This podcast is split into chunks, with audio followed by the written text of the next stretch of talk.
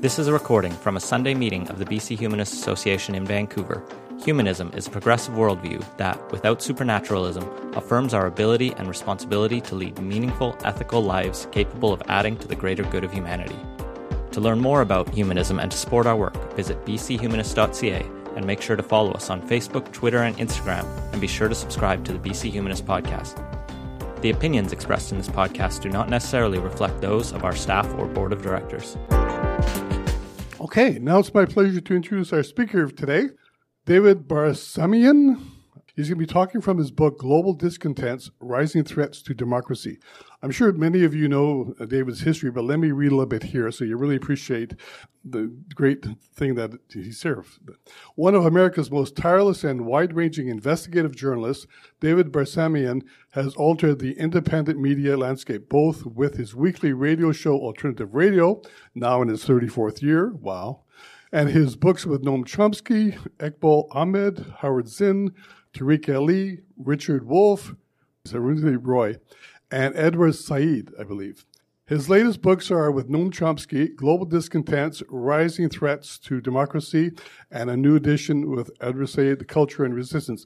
Um, he is winner of the Media Education Award, the ACLU's Upton Sinclair Award for Independent Journalism, and the Cultural Freedom Fellowship from Lannan Foundation. The Institute for Alternative Journalism named him one of its top 10 media heroes.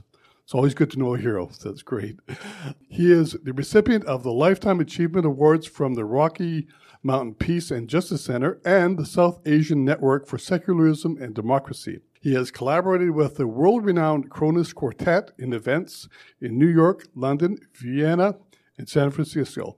And to plug your radio show, which is kind of cool, Alternative Radio airs on CFRO, that's a Vancouver station, 100.5 FM on Tuesdays from noon until 1 o'clock. So please welcome David Barsamian to our meeting today. David? Well, good morning, brothers and sisters, comrades. It's wonderful to see your beautiful, smiling faces here on this rainy Sunday morning in Vancouver. Thanks to Dan for uh, coordinating this effort. I just want to make one correction. Uh, CFRO, which is at 100.5 FM, just moved alternative radio to Thursday mornings at 9. So from 9 to 10 a.m. every Thursday, you can hear the live broadcast. And then you can go to, if you have this uh, technical facility, you can go to the alternative radio website or you can go to the CFRO website and they archive the audio there. So if you miss it, uh, that's one way to do that. Um, before we start, I want to hand out a sign up sheet so that I can keep in touch with you and you can find out more about alternative radio. But there is one stipulation, uh, and that is you have to write clearly. Uh, often when I go back to Boulder, I can't read half the names or the email addresses. And please be, you know, confident I'm not going to share this with CSIS because they already have all your information. So this will just be for alternative radio, and if you don't want to sign, that's fine too. There you go. Well, where does one start? With your election tomorrow? That's a really interesting thing happening that will have a big impact uh, directly on this province and on this country. Or do we want to talk a little bit about the uh, shenanigans going on in that, that country just below Canada? You know, it's a pretty large country. I was, I was thinking more of Guatemala or El Salvador, smaller countries that are insignificant, that do not have any kind of global footprint, and are, and are is exemplified by extreme humility and modesty, uh, particularly with the uh, great leader now sitting in the oral orifice, also known as the Oval Office. I never know which one which one it is. Um, he just passed uh, his thousandth day in office in the orifice. And uh, the Washington Post, which is owned by Jeff Bezos, which means Amazon, uh, has been compiling a list of fabrications, prevarications that the great leader, I, I hesitate to even utter his name because, you know, he's such an awe-inspiring figure. Uh, in the first thousand days of his regime in Washington, there have been 13,000 documented uh, prevarications. I use that word prevarication not to show off my vocabulary, but then there's usually one person in an audience that doesn't know what it means, and that gives me the chance to say what it means in plain English. Lies. Yes, we have someone who is lying on a rate that, you know, any uh, Canadian hockey fan would be impressed with.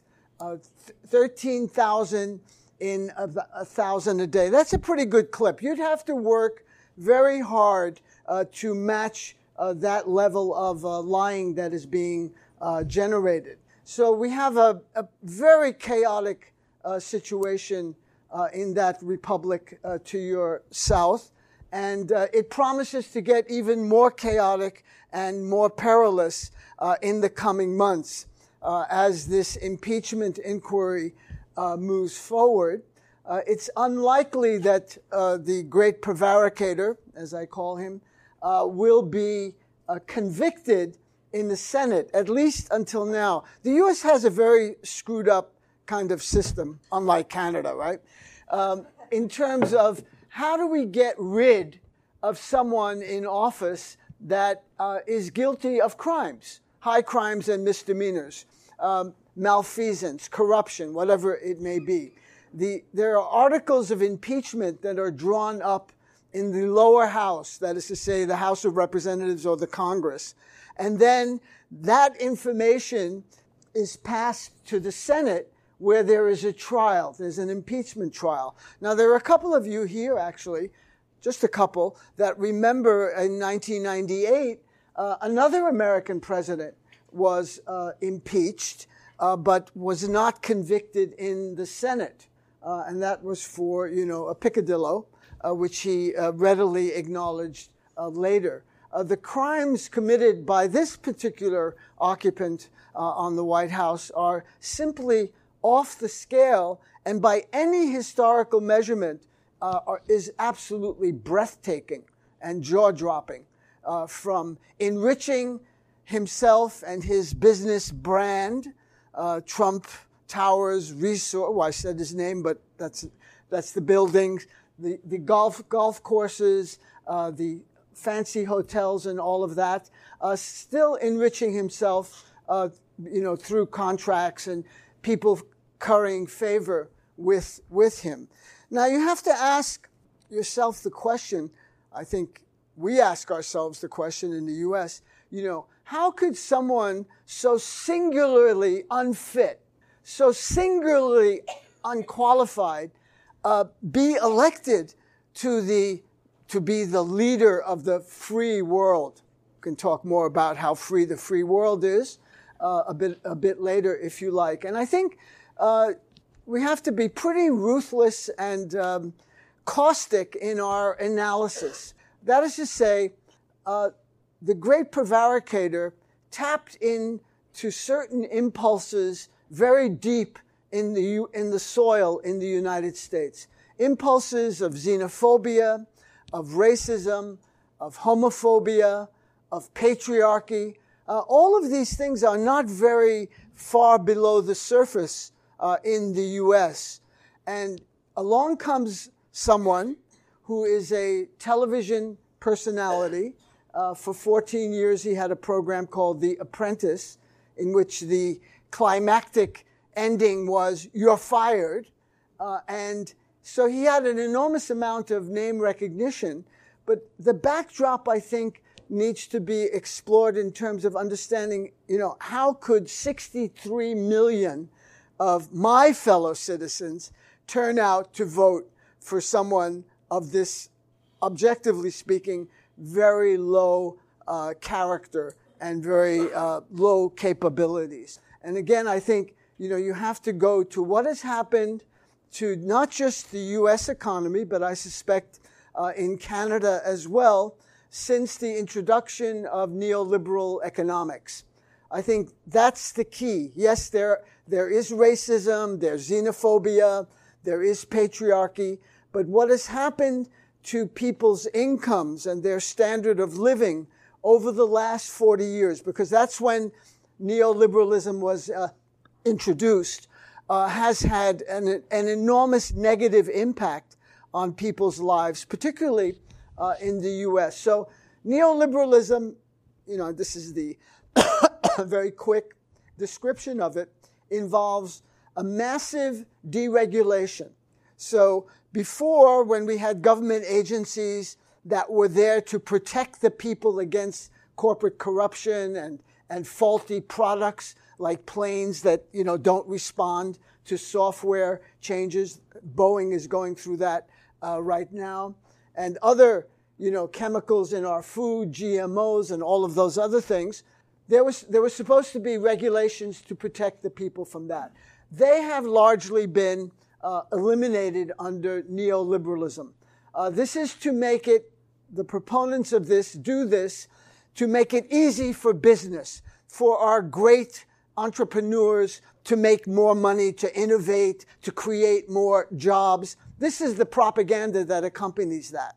That, you know, we're making life easier for people who then will make our lives uh, easier. But in fact, uh, they have enriched themselves in the four decades of neoliberalism. Uh, in the United States alone, it has seen the greatest transfer of wealth from the 99% to the 1%. So there has been a huge transfer of wealth from the have nots to the super haves, let's say, the haves and the have nots. And we have, so then there are these tax loopholes uh, in the U.S. There's all kinds of tax breaks. Uh, there's, you know, pro- the probability of more and more uh, privatization, cuts in benefits, in healthcare, in uh, daycare centers, in uh, dental care, all of these other things people depend on in the U.S. Uh, there's been a rollback in the quality of uh, life for many, many people. So, given that background, then you have someone come along who has enormous name recognition and orange hair and is extremely wealthy, right? And so he comes along and, like charlatans throughout history, uh, says, I know, I feel your pain. I understand what you're going through. Uh, I'm going to fix it. And then you know, he carries out this campaign. We know why you are suffering. It's because of the immigrants. It's the Arabs. It's the people who want to come to our country and steal our jobs and rape our women and, you know, create chaos here in the world's leader, leading uh, democracy. So the great prevaricator was very successful in convincing a lot of people that their problems are being caused not by elites, not by the 1%, not by Wall Street and the bankers and the hedge funds. And incidentally, I just learned this morning that Postmedia uh, is the largest media conglomerate here in Canada. You all know about that, right? Postmedia. It's owned by a Wall Street hedge fund. I didn't realize that. Quite extraordinary. Your most powerful media conglomerate uh, in Canada is, is owned and controlled by a Wall Street uh, hedge fund. I mean, this, this is not good for democracy. This is not good for the communication needs of any society, uh, much less uh, Canada. In U.S., we have about five corporations that control most of the media. That is to say, TV, radio, newspapers, uh, and magazines. Not a healthy situation for any democracy to have that kind of concentration of power.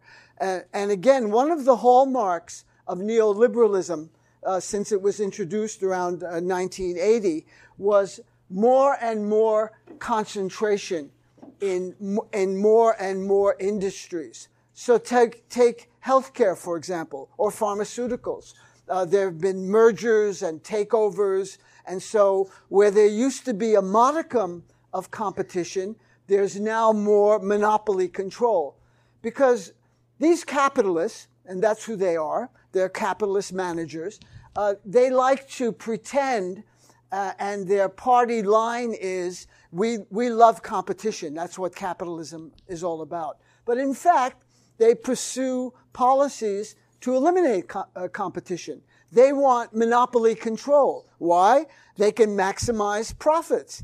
It's pretty elementary, but you know the, the corporate media in the U.S. don't report on this in any detail because they themselves are owned by large capitalist corporations. So this man, the orange haired man, comes along who's very skillful at scapegoating, who has, according to his first or second wife, I'm not sure, I think it's um, Ivana uh, Trump, she said that he had a copy of Hitler's speeches uh, at his night table and would refer to them. Now, I don't know if that's true or not, but you can see certain similarities b- between what happened in the Third Reich in the 19, late 1920s and early 1930s and throughout, uh, and what is going on here in the U.S.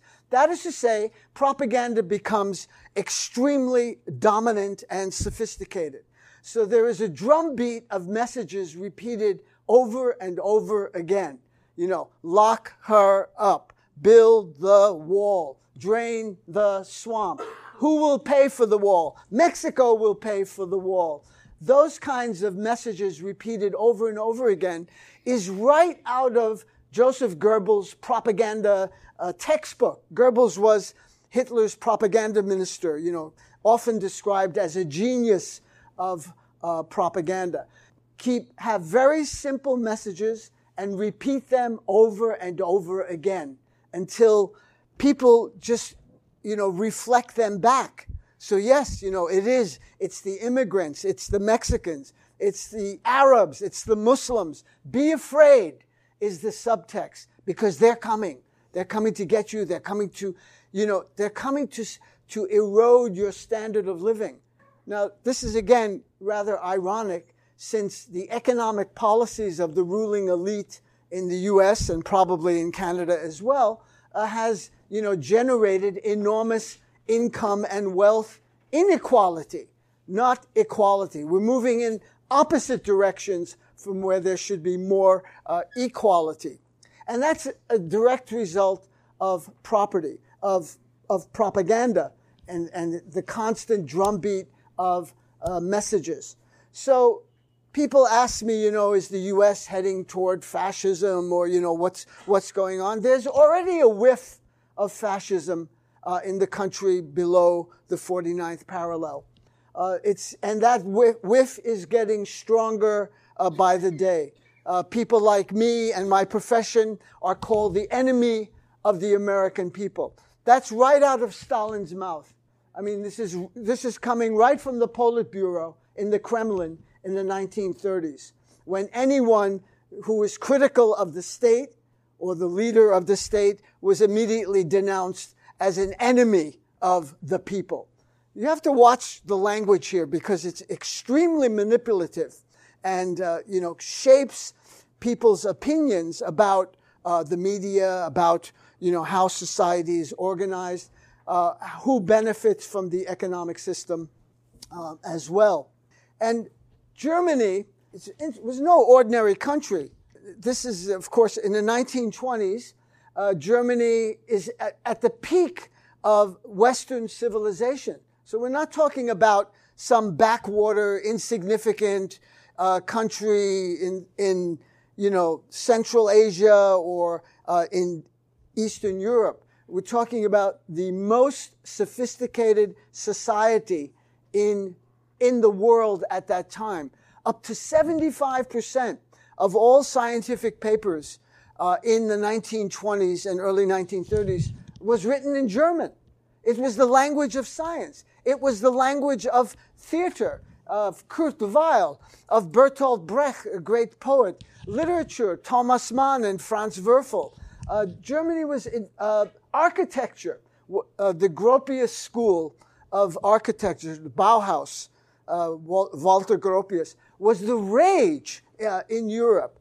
So you had a, you know, a very sophisticated country, very reasonable, excelling in the arts and the scientists and the sciences. How could that country, within three or four years, descend into utter barbarism, in, into one of the cruelest and uh, most violent regimes uh, in history? So, in that country to your south, you know, people say, well, it can't happen here. It can happen here. It has happened here before. In fact, uh, the population is so illiterate in terms of knowing history uh, in the country I come from. Uh, they don't realize that when the great prevaricator says America first, that he's actually echoing a slogan from a neo Nazi party in the 1930s that was led by Charles Lindbergh. So, you know, a little, a little history, as uh, the great Howard Zinn, the radical historian, and one of my mentors uh, would say, a little history can be a dangerous thing. Because if, as Santayana, the Spanish philosopher, said, if you don't know the past, then you're condemned to repeat it. And so we see how things change in a cyclical way. So, what could happen and what did happen, not just in Germany, but in Italy, in Spain, is now happening in multiple countries around the world, including the United States of America. Look at Hungary. Look at Viktor Orban in Hungary. Look at the Czech Republic with Zeman.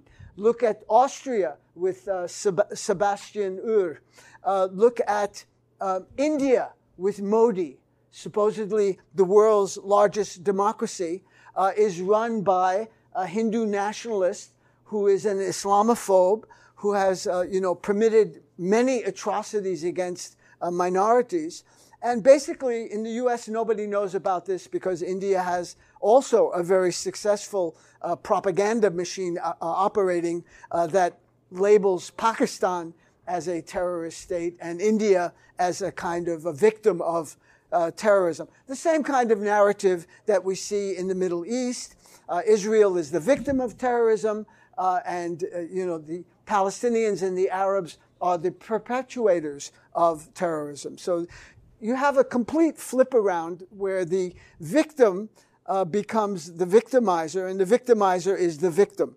So just today, uh, you know, we see what's happening in terms of uh, the Middle East, uh, the what's going on at the border with Syria and Turkey. I can, you know, talk about this at length. Uh, it is supposed to be a, a great, the critics of the orange haired man are saying this is a, a betrayal of U.S. values. What, what hypocrisy. I mean, first of all, the Kurds have been sold out by the U.S. on multiple occasions. Most recently, in 1991, after the first Gulf War, uh, when the U.S. encouraged the Kurds to rise up against Saddam Hussein, Hussein and they did. Uh, and then the U.S. didn't help them out at all. And they were slaughtered in uh, great numbers. Uh, and now again, you see history uh, repeating itself. Uh, going back to uh, America First, that was a, a neo-Nazi movement. Hugh, Huey Long, who was an American fascist politician in the 1930s, he was governor of Louisiana, also a senator from that state. he once predicted that if fascism ever comes to the United States, I don't know if he said if or when. There's some controversy about that. Let's say when. When fascism comes to the United States, it'll be wrapped in an American flag inside a Bible.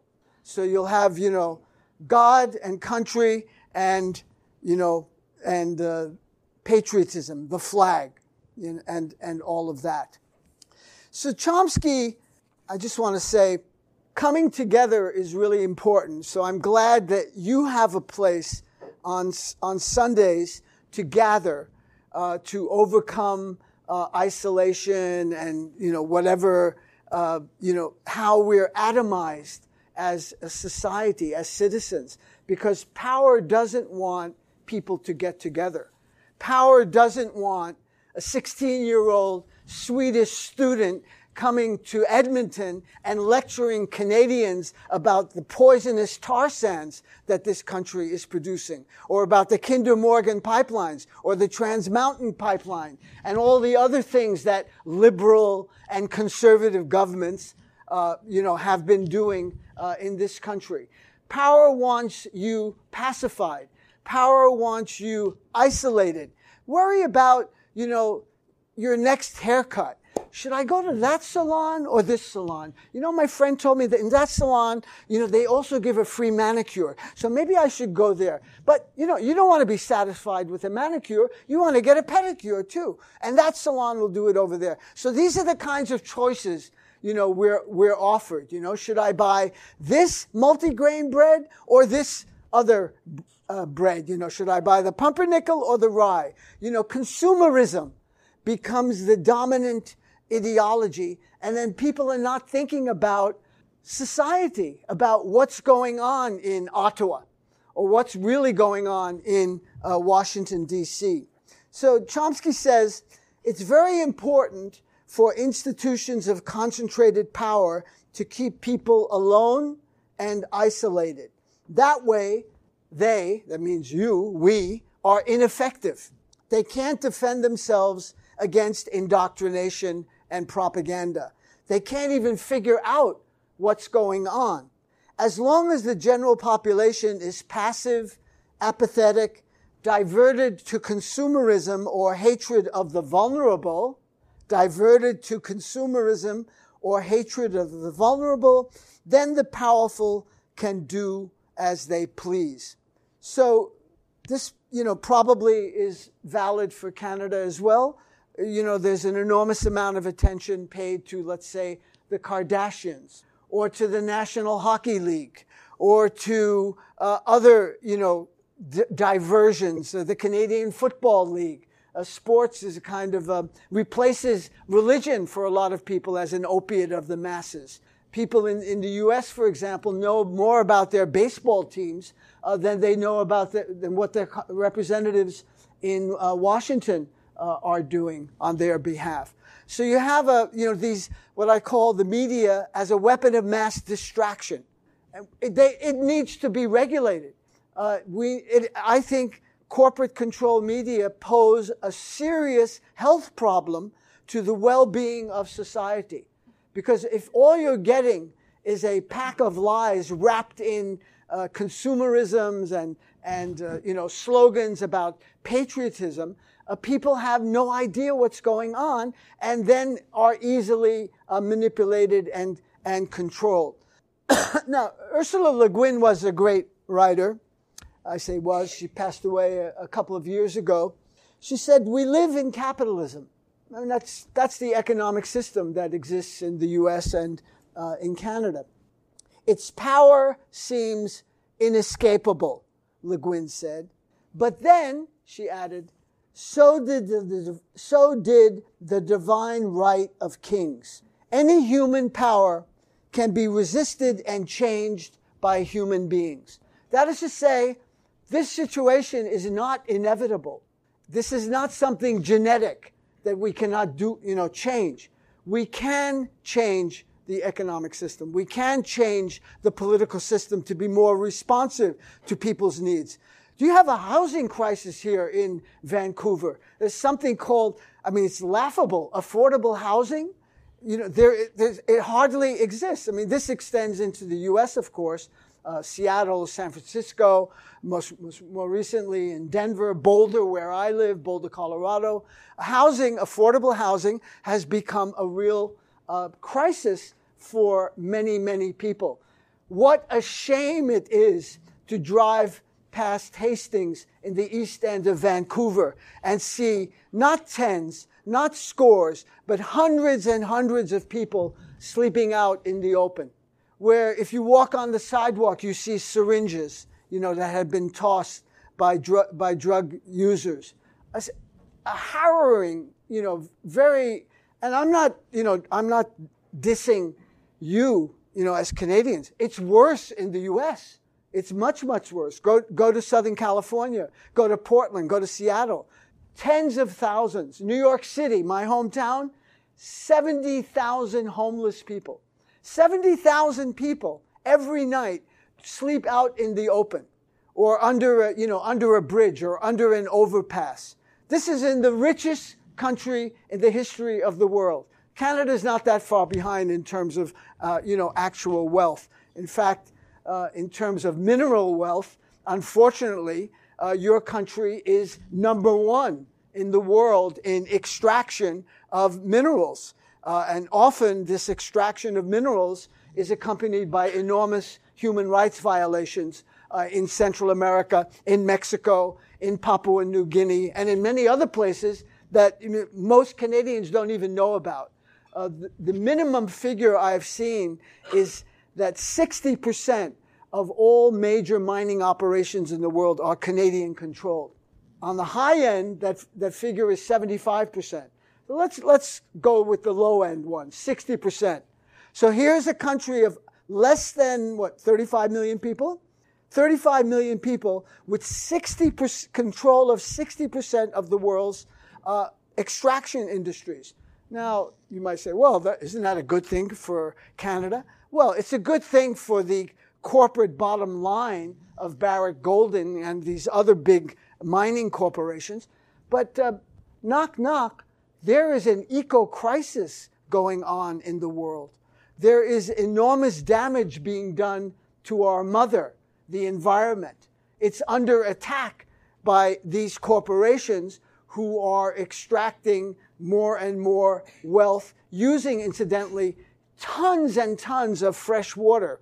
This is particularly true in uh, fracking, which is a different uh, extractive industry. I don't know if you have that here in Canada. It's like pandemic in the US. I mean, you can't drive anywhere without seeing these enormous uh, drills, you know, which pump in huge amounts of fresh water.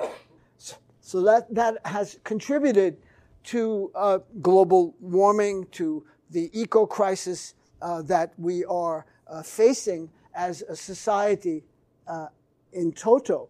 Uh, Martin Luther King Jr. talked about the fierce urgency of now, of now around this issue, which is planetary survival, is that kind of a marginal issue? You know, is it planetary survival, the future? You have children, you have grandchildren, you have friends, you have, you know, you have many connections. What kind of future are we preparing for them if we continue on this path of extracting, extracting, extracting, attacking, attacking, assaulting uh, Mother Nature as if there's no tomorrow? all in the name of accumulating uh, wealth. You know, Marx, not Groucho, Harpo, or Chico, but the other one, the, with a K, Karl, German spelling, he talked about the, the, fear, the werewolf, this is a direct quote, the werewolf hunger of capitalists. Almost like a werewolf, they're almost bloodthirsty. Anything to maximize profit, no matter the damage to society. That's somebody else's problem. I'm a CEO of a big Canadian corporation. My loyalty is to you, my shareholders. You want, you bought stocks in my company because you want dividends. So my, my institutional role is to provide you with the profits that I am generating. That's the Faustian bargain. And what happens to the environment down the line, that's somebody else's problem. I'm out of here. You know, I'm closer to the end than the beginning as it is. You know, I'm almost 75.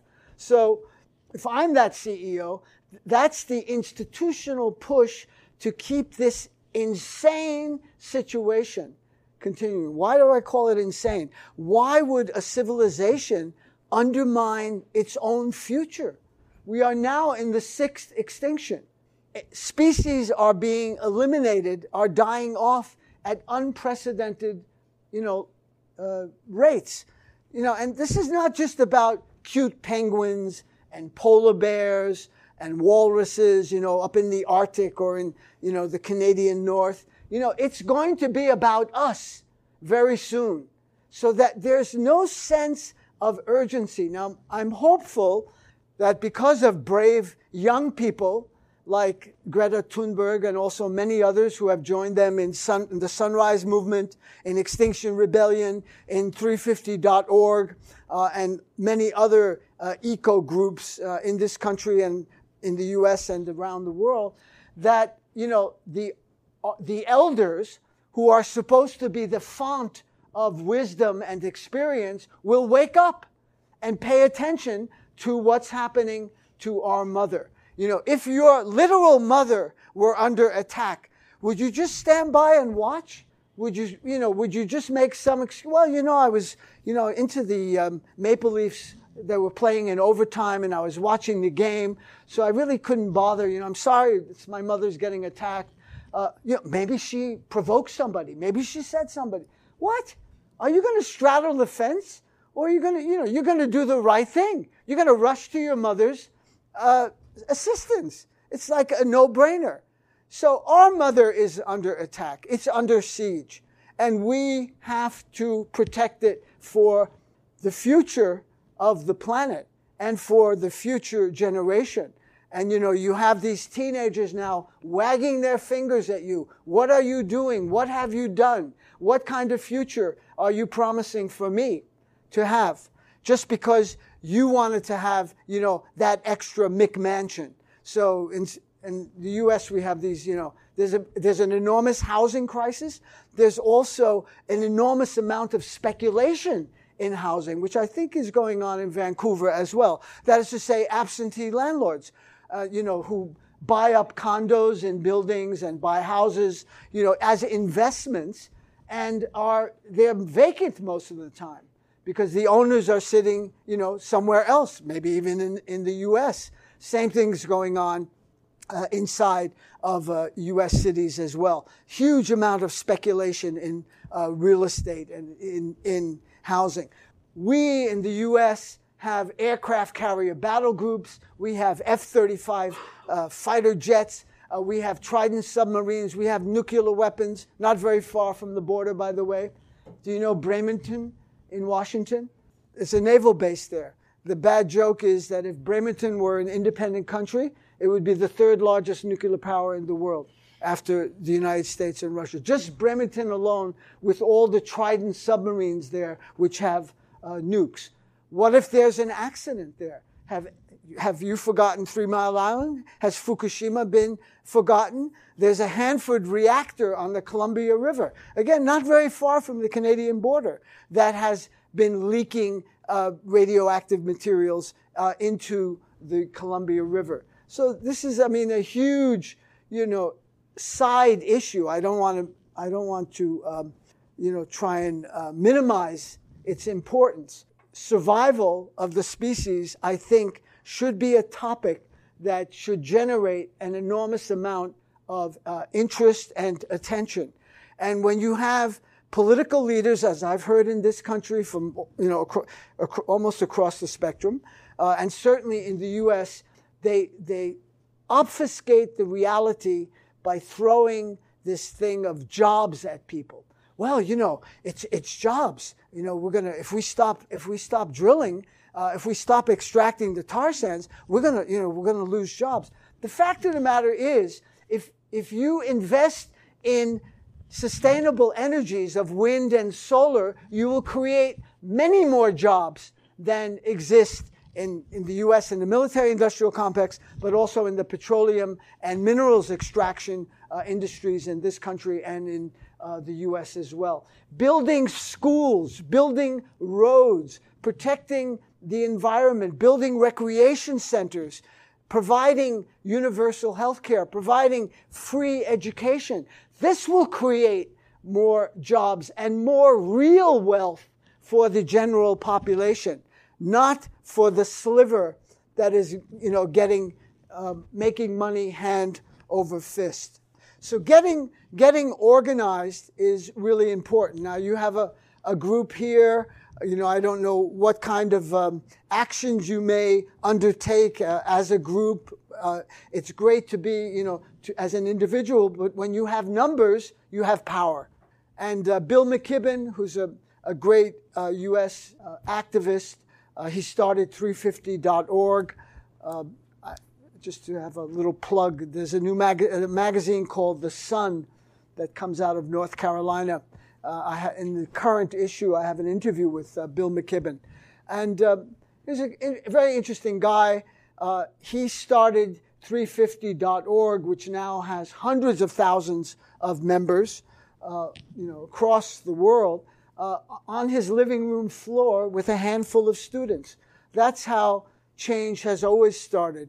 Like the women's movement in the United States started uh, in 1846 or 8, I'm not sure. Elizabeth Cady Stanton and four or five women got together and said, We demand our rights. We can't vote. We can't own property. We don't have a right to divorce. We don't get inheritance. Inheritance.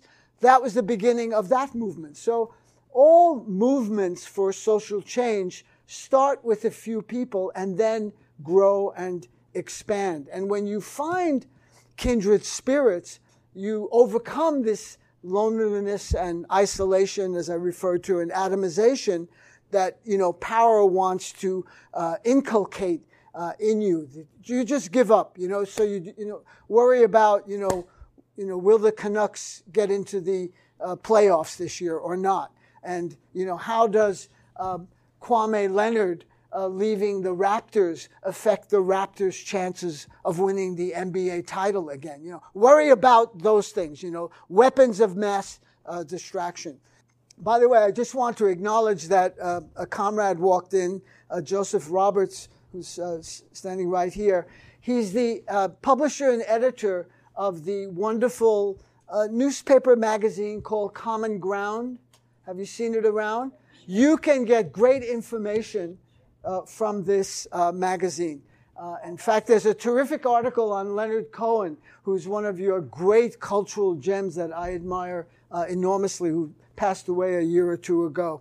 So talk to uh, Joseph afterwards, and I'm sure he could uh, get a free copy of Common Ground into your hands. And we have we are connected in terms of exchanging information. I can I send him things, he sends me things, and that's the way movements grow. That's how, you know, we overcome isolation and uh, atomization. So let's see. Well, God, it's already 11:15.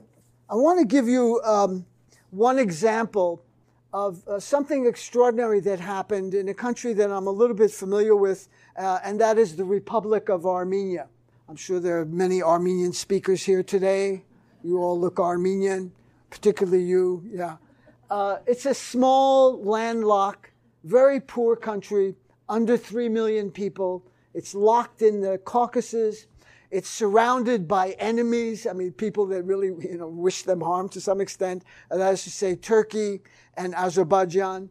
So they're, a, they're in a very difficult situation.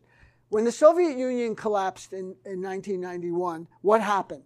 Uh, not just the hammer and sickle came down, but the commissars, the communists, just changed their clothes and they carried on business the way they did before. Corruption, cronyism, uh, you know, favoritism, uh, contracts to their friends and, and that kind of thing. So all of these now liberated, independent, free countries like Belarus, like Kazakhstan, like Tajikistan, like Armenia, like Georgia, like Azerbaijan, Estonia, all of them they lapsed into a kind of new corporate uh, corporate capitalism. So the communists just changed their suits, you know, parted their hair in a different way, uh, but carried on business as usual. And Armenia was no different. Uh, I was there uh, in I was there in the Soviet period, and then I was there in uh, 2007, 2017 and I speak Armenian, so that allows me a little more um, insight into what's going on in the country. I, I, encountered a lot of discontent. People were very angry. I mean, this spontaneously would tell you, you know, as an outsider, as a U.S. person of Armenian origin, we, we hate the government, they're corrupt, you know, they're ripping us off, uh, everything is rigged, elections are a joke, you know, big money controls everything. Kind of sounds like the U.S. to some extent. But, um, and then what happened? A member of parliament, not fairly well known, his name was uh, Nikol Pashinyan, he decided, uh, maybe thinking of Mahatma Gandhi's Salt March, he decided to walk across Armenia. Now, you may think, wow, this is really, you know, impressive. It's a very small country. So it's not something, you know, out of the realm of possibility. And like Gandhi's Salt March in 1930, in each town that he passed through, more and more people joined the walk. Finally, they reached the capital city of Yerevan, the capital of Armenia, and the numbers are in the hundreds of thousands. Hundreds of thousands. This is in a country with less than 3 million people. Hundreds of thousands of people in the street demanding change, demanding justice, shutting down the airport, shutting down the railroad, the main railroad station, and all the metro was shut down. Uh, basically, the whole country was in a lockdown, people demanding change, demanding justice. And you know what? It happened. The government fell. Pashinyan became the prime minister. It's not to say it's not without its problems, but it's a much better situation than it was before. So people power still matters. Uh, we've seen that in Tunisia uh, in the last week where there's been uh, an election. It was Tunisia that had uh, a poor street vendor in December of 2010. His name was Mohamed Bouazizi in the town of Bouaziz in, in, in Tunisia.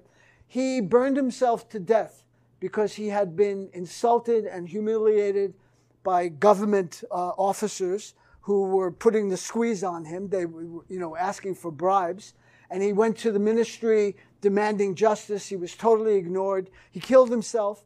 That sparked the Tunisian revolution. Within three weeks, an entrenched dictatorship of 22 years was overthrown.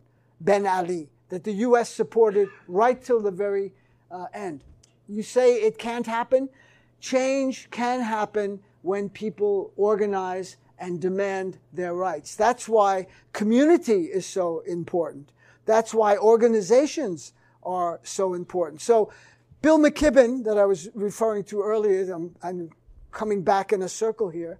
He says that every talk he gives, he's always asked the same question. The first question from the audience is, What can I do? And right away, Bill says, You've got the wrong pronoun.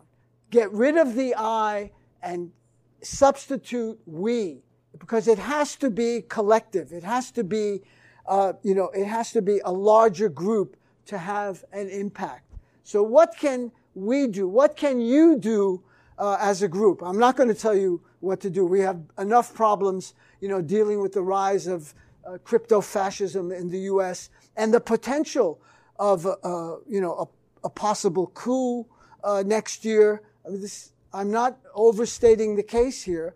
When you have someone who, has, who is as unstable as the current occupant of the oral orifice is, and when you have a mindless, largely evangelical uh, group uh, behind him that is following him. Uh, have any of you seen Triumph of the Will by Leni Riefenstahl? A masterwork of propaganda. It's the 1934 Nazi Congress in Nuremberg. Riefenstahl was a favorite filmmaker of the Nazis. Uh, Goebbels adored her. Uh, she was given all kinds of uh, uh, facilities to do documentary films to promote, you know, to promote the Nazi ideology. Uh, she was also an enormously talented cinematographer. And she made this film about the Nazi Party Congress. Now, why do I say that? Because just before I came here, I was watching the orange haired man uh, speaking in Dallas, Texas, to a large crowd of people. Uh, and though the look on their faces was identical to the look you will see if you look at this documentary. It's on YouTube, by the way. You can watch it for free. Triumph of the Will, it's called. Leni Riefenstahl um, the exact same look that those Hitler worshippers had in the 1930s in Germany, the Americans da- in Dallas had the same gla- glazed over eyes and worshipful, as if they were in, pre- you know, in the presence of the Lord Almighty herself, right? Very, very interesting to see uh, parallels. And, you know, again, why does this happen? Because those kinds of mobs, the crowd, as um, uh, Elias Canetti, the brilliant Italian sociologist, would talk about, the crowd gives those people who are fairly marginalized a sense of identity. I belong to a movement. I'm a Trumpista. I'm part of, you know, something that's going to save this country and save civilization, save us from socialism, you know, and other, you know, collectivist uh, ideologies. So it's really, um, I think, instructive again to look at the past and see how the past resonates in the present, in the present. And the crowd, there's a, a word in, in German, it's called Gemeinschaft. Uh, it, it gives a sense of union to people who are otherwise uh, broken, who are otherwise, um, as I said, marginalized. So I'm, I'm not just Joe Schmo or Jane Schlemiel. You know, I'm somebody, I'm part of a movement, and that gives me identity and strength. This is how dictatorships uh, form. Uh, this is how tyrannies are built, you know, on exploiting the most vulnerable sectors in a, in a society that are not uh, well educated, that are not, you know, well informed, that if you, you know, people ask me all the time, how are the Americans falling for all this? Well, if your diet is Breitbart News and Fox and Red State and InfoWars and other conspiracy theories, you're going to have a, a, pretty narrow view of the world, uh, you know, and skewed way to uh, the right. You know, I, I see that kind of media as posing a real public health crisis. Uh, you know, it is poisoning people's minds. It is dividing and rule and, and carrying out what dictatorships have always done and empires have always done divide and rule. You're suffering because of the blacks. You're suffering because of the Mexicans. You're suffering because of the Chinese. You know, blame someone else. You know, do not focus on what is actually uh, happening. So those those groups are being manipulated. You know, and people stand up. You know, people do resist. Uh, I know I'm going over time here, but do you remember uh, Pastor Martin Niemöller? Some of you don't know his name. Uh, you'll know his famous poem, First They Came For. Now, who was Martin Niemöller? It's a very interesting background. He was a decor- decorated U-boat officer in World War I. After the war, maybe because of ex- his experiences, I don't know, uh, he becomes a Lutheran minister, practicing Lutheran minister, and a member of the anti-Nazi resistance. And he wrote a, a famous poem, you know, first they came for the communists, and the socialists, and I didn't say anything because uh, I wasn't a communist and a socialist. I'm going to change that in a second. Um, and he paid uh, a huge price. I mean, he because he was a war hero, they didn't execute him, but he was in Sachsenhausen and Dachau concentration camps from 1937 to 1945. Do you know about the White Rose movement uh, in Germany? A couple of kids at the University of Munich at the height of Nazi power, 1941, 1942, when it really looked like Germany was going to win the war and that Hitler was invincible, they got a printing press and started rolling off uh, leaflets and, and uh, articles, you know, criticizing uh, the regime. And the, the famous graffiti on the walls of the University of Munich was that every word that comes out of Hitler's mouth is a lie. Well, we can say that about somebody sitting in the Oval Office right now in Washington, D.C. They were arrested, they were tortured, they were executed. They took, I mean, that's standing up, you know, against tremendous odds. You know, as I said, I'm not going to lecture Canadians, but in the U.S., we're not facing, you know, the Gestapo, at least not yet. You know, we're not facing concentration camps. We still have an enormous amount of space to operate in. So we should be doing that. We should be engaging and not straddling the fence, not saying, well, you know, I can't get involved. It's very complicated. It's not complicated. You have a tyrannical ruler who is dedicated to maximizing profits for himself and his corporate cronies at the expense of the planet and the rest of civilization. That's our situation uh, in the U.S. So it behooves us to take action inside the belly of the beast. You're outside the belly. You can do a lot here uh, in Canada. You might think about, you know, a few fewer trips to the U.S. uh, just to, you know, buy milk or gasoline or, you know, take cheaper flights from uh, Seattle or whatever, you know, the rationale is. And I'm, I'm, sure there are many reasons to go to the U.S. to go shopping. Okay, we're going we're going to wind up. So he, uh, Martin Niemöller, in a modern sense, first they came for the Arabs. I didn't say anything. I wasn't an Arab. Then they came for the Muslims. I didn't say anything. I wasn't a Muslim. You know, then they came for the liberals and the socialists. I wasn't a liberal. I wasn't a socialist. I didn't say anything. And then they came for me, and there was no one left to speak up. So that's, that's the moment. We're in a Martin Niemöller type of moment where we must stand up and speak out. Now, I want you to, you know, get these books. Uh, I'm sorry to make a little commercial diversion here, uh, but the, I think the real bargain are these four CDs of um, Nick Estes. You won't know who he is, a brilliant uh, First Nations scholar activist in the U.S. I just recorded him in Denver last week.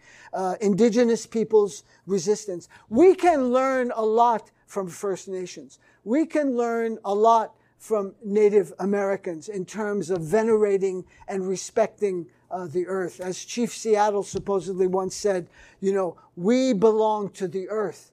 The earth does not belong to us. But the capitalists believe it belongs to them. And so they are, you know, constantly thinking about it as a giant Costco. They see the planet as a giant Safeway, you know, where they go in, loot, destroy, and leave, and then let someone else clean, the me- clean up the mess. There's a great line in the Great, Gaps- Great Gatsby by F. F. Scott Fitzgerald. He said, they were sloppy people. They threw things everywhere and destroyed everything because they always knew there was someone would come along to clean up after them. It's an interesting book about capitalism written in, in the early 1920s. Uh, Keeanga-Yamahtta Taylor, you won't know who she is probably, African American activist, The Power of Social Movements. It's a great program. And this is a two CD set I did with Vijay Prashad of India on history and politics. It's about Kashmir. It's about Palestine. It's about the environment. It's about propaganda. Two CDs. So all four of these are here available for 25. So end of commercial message. Buy the books and the CDs. Thank you. Thank you, David. Thank you